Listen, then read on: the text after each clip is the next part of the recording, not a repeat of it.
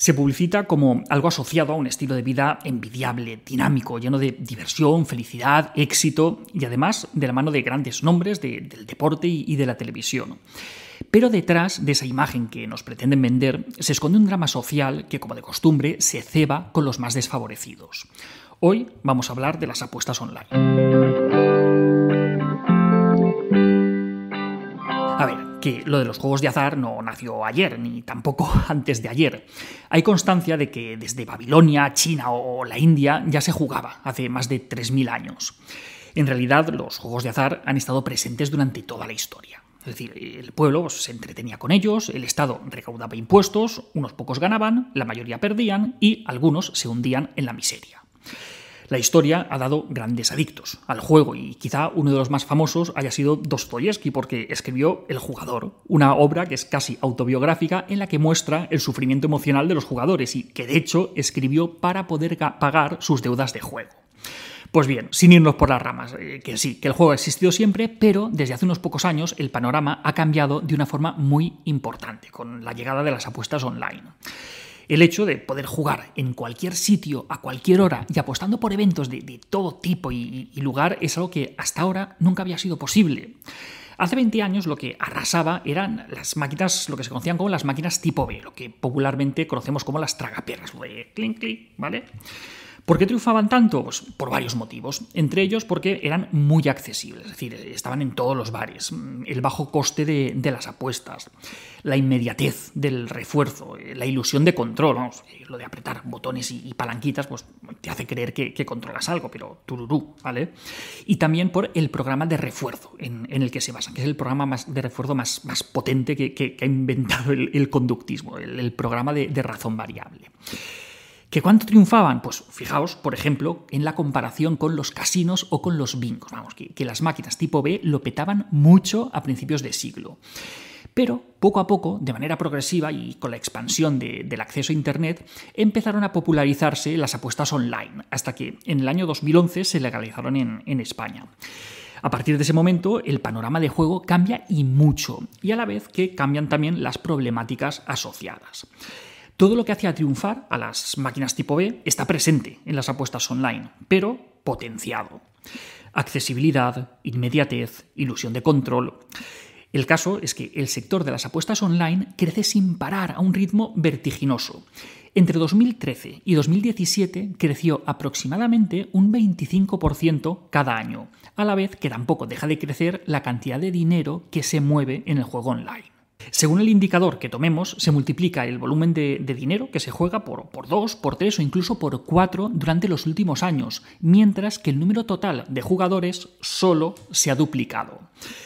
¿Qué, quiere decir esto? Pues que quienes juegan, juegan muchísimo más. Son clientes muy fieles o, si lo preferimos, jugadores muy enganchados.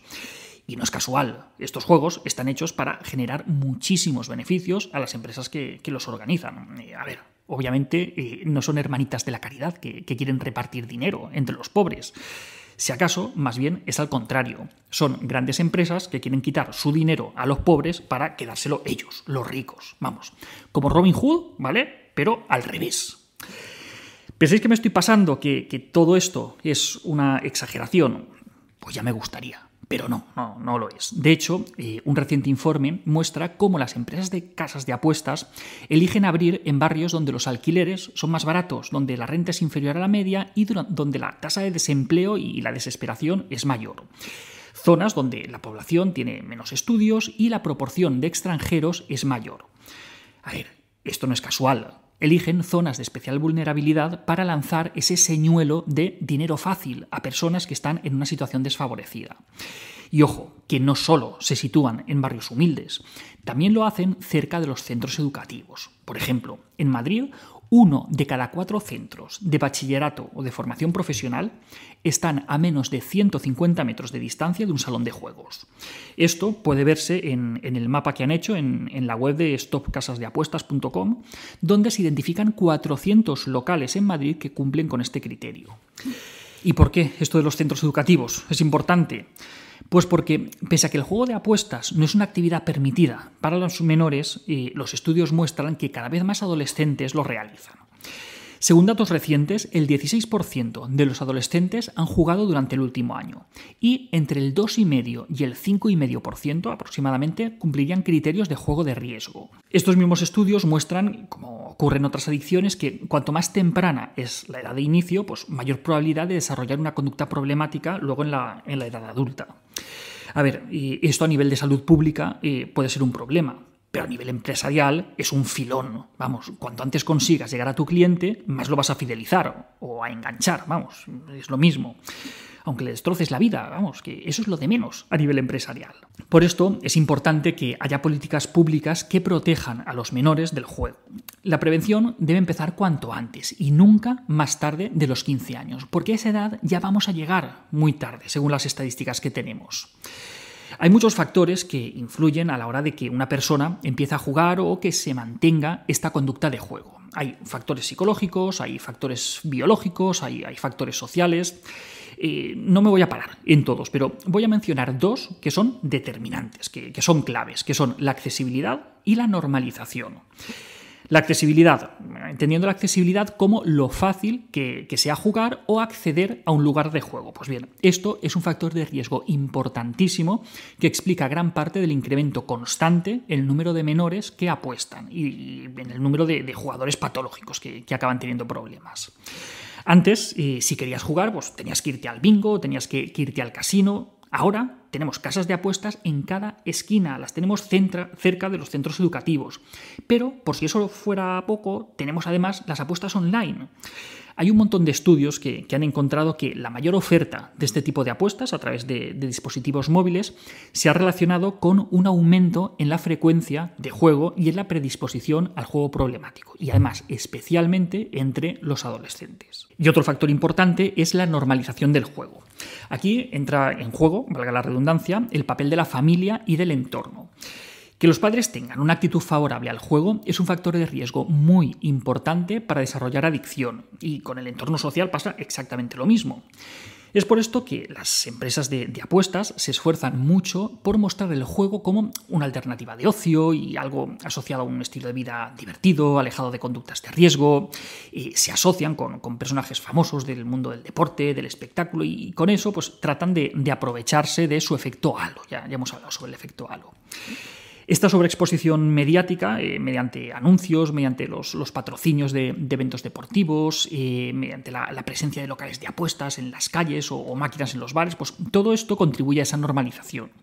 La asociación con, el deporte y especialmente con, el fútbol es, brutal, es, es, potentísima. De hecho, tan solamente hay un equipo de primera división que no hace negocio con la publicidad de las casas de apuestas, lo cual tiene mucha tela. En fin, ¿y, qué hacer si tienes un familiar con una conducta de juego que, te preocupa? Pues lo primero a tener en cuenta sería evitar la confrontación directa, porque si se siente atacado, lo único que vas a conseguir es que se aleje más de ti y no podrás ayudarle. El objetivo inicial sería ayudarle a, que sea consciente de su problema y, de esa manera incrementar su motivación para poder cambiar. Para eso eh, deberías mostrar empatía y no juzgarle. Ayúdale a relacionar sus problemas con su conducta de juego y busca ayuda en centros y asociaciones especializados. Eh, la adicción al juego, como, cualquier otra adicción, raras veces desaparece sola. Al contrario, tiende a agravarse con el tiempo, por lo que la búsqueda de ayuda profesional es algo imprescindible. En tu ciudad o en tu provincia seguro que existen asociaciones y centros especializados en los que atienden tanto a los pacientes como a sus familiares. Por lo tanto, si tienes un familiar que juega, que te preocupa su conducta de juego y no sabes cómo ayudarle, este puede ser un primer paso. Y hasta aquí otra píldora de psicología. Si os ha gustado, no olvidéis compartirla. Tenéis muchos más vídeos y artículos en el canal de YouTube y también en albertosoler.es. Y en todas las librerías, nuestro libro Hijos y Padres Felices. La semana que viene, más. Un saludo.